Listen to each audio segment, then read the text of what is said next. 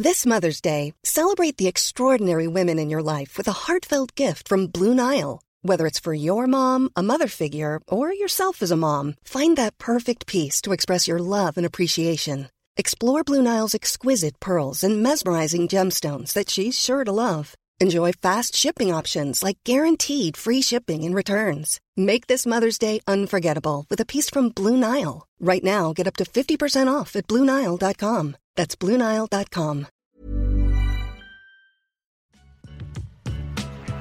Marshall skips away. Still going. Marshall's got Richards coming up outside. Now inside. Richards pursued. He pushes Jensen away. Pat Richards. Pat Richards has scored. What about Andrew King? Put him in the.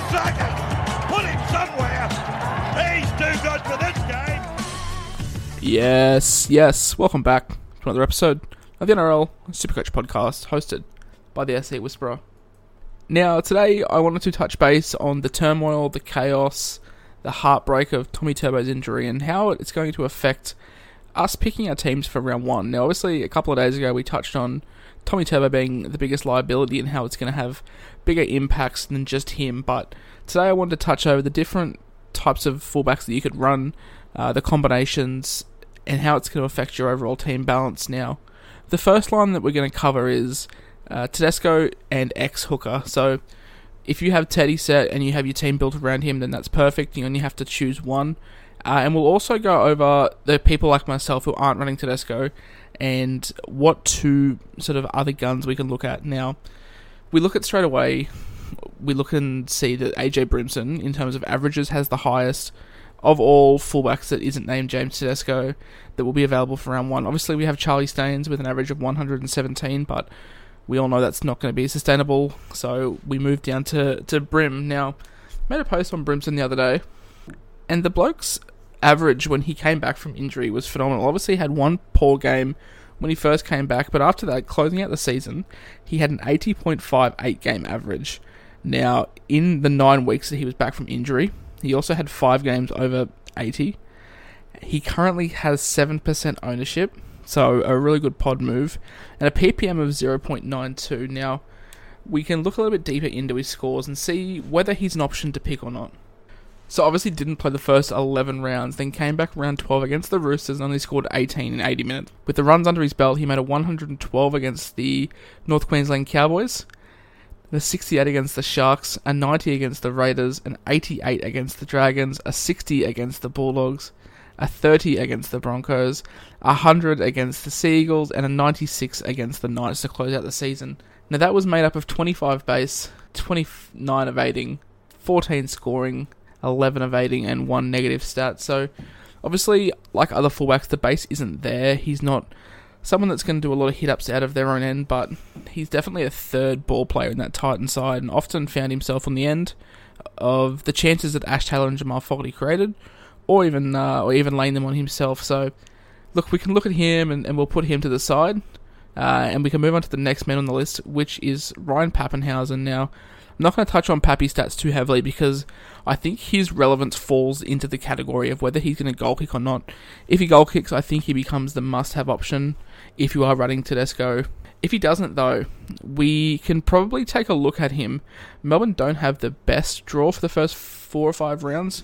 We know that they obviously are a strong side, but with a new hooker to gel in, with a, a, tough draw, I could see Pappy maybe regressing a little bit without the goal kicking, but finding his feet midway through the season, the exact same as what he did last year. So I think Papenhuyzen really comes down to whether he will be goal kicking or not.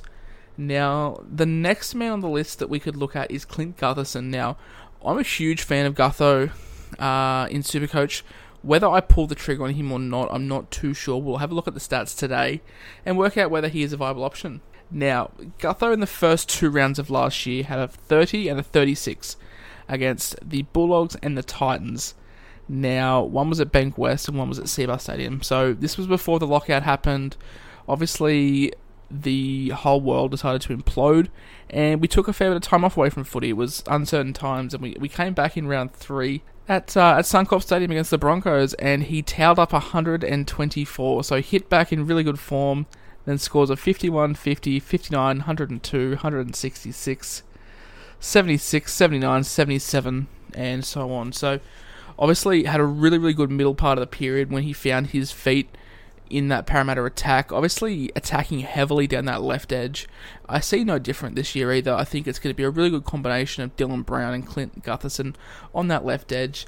The good thing about Gutho is we know that he is more more or less a ball player. He's not someone like um, a Teddy that's going to push up through the middle of the third. He will do it, but it's not his strong suit. He carries a base of 29.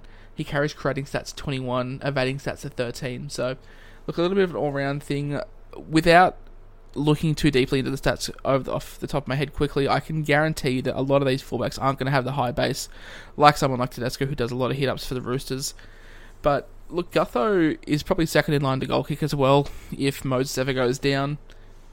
So look, I really, I really like Gutho. They have a fantastic draw Parramatta for the first five rounds, much better than the Storm.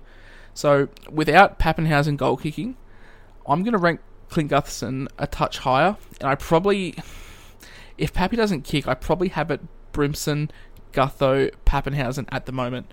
Until we look at the next man on the list, which is Dylan Edwards. Now, Dylan Edwards had a career year last year. Let's not put it lightly.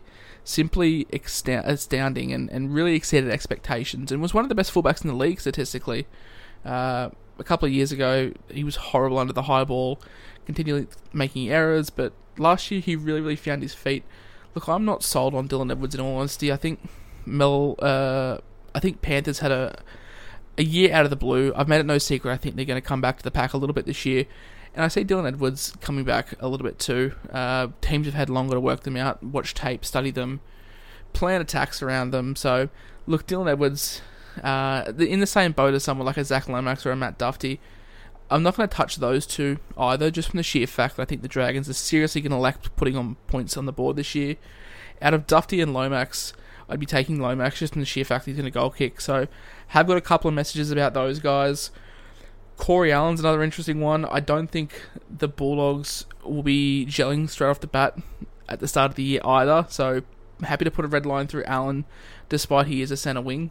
If you're going to go with an expensive centre wing, if Valentine Holmes is named on the bench, then I don't mind putting Corey Allan in your centre wings, but to fill a fullback spot, I wouldn't be doing it. Now, another man on the list is Latrell Mitchell, who I'm very, very keen on showed his ball playing skills and, and playmaking skills in the All Stars game.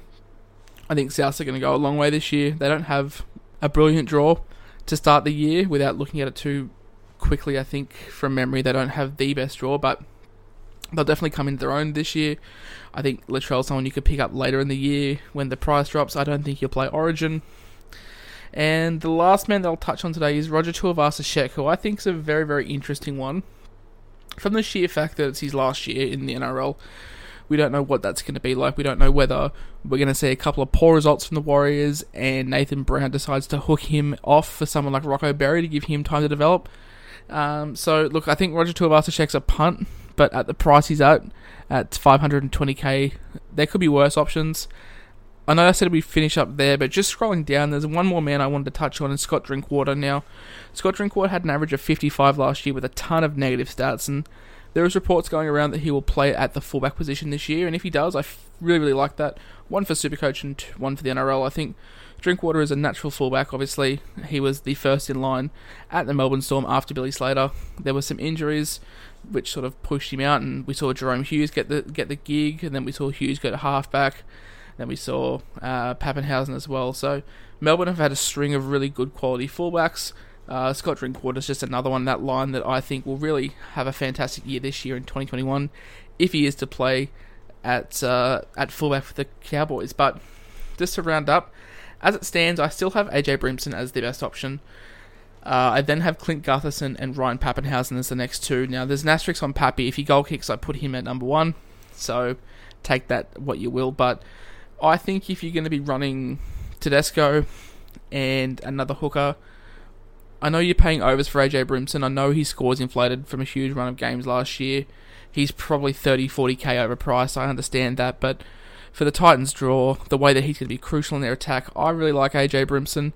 Trying to find the cash myself to get him in. Not too sure will I pull the trigger or not, but uh, it's all about taking risks this game, and, and you guys know that I've said it many, many times. You're not going to get anywhere. Just playing safe. You've got to take a few risks. If it doesn't pay off, it doesn't pay off. But at least you know you've done it. Now the next line, I think. I think I'd take Gutho and Brim. Like I said, I've got Gutho at two, so no surprise I'd put those two as the combination. But if Pappy kicks, like I said, he's in my team at the moment from the sheer fact that I'm holding on for those kicking duties. But I wouldn't advise you guys running the cheap option. I've said that before. I don't think sliding Moylan down or sliding Staines down or an Asako or a Tesi Niu down to fullback is a viable option. I think you need to have two really good solid options there, even though we've lost Tommy Turbo, even though Tedesco is 850k.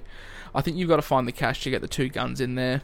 Uh, I'll make it no secret. I'll say it before Teamless Tuesday as well, but I think it's one of the most crucial positions, especially with the game is going moving towards attacking footy. Fullbacks becoming more and more prominent in attack and, and being that third ball player that either scores or sets up. So it's all about a good five eight or good halfback on the inside, but I think you've got to run two gun fullbacks this year, guys, and they're probably my top five options to have a look at. Obviously, you guys can make your own mind up. I'm just giving my opinion, but that's that, guys. And for now, that's everything. And keep your friends close. And this is very, very important. Keep your pods closer moving into 2021. That'll knock a jacket potato out of you, that. And the cheese and the coleslaw. Mom deserves the best, and there's no better place to shop for Mother's Day than Whole Foods Market. They're your destination for unbeatable savings, from premium gifts to show-stopping flowers and irresistible desserts. Start by saving 33% with Prime on all body care and candles. Then get a 15-stem bunch of tulips for just $9.99 each with Prime. Round out Mom's menu with festive rosé, irresistible berry chantilly cake, and more special treats. Come celebrate Mother's Day at Whole Foods Market.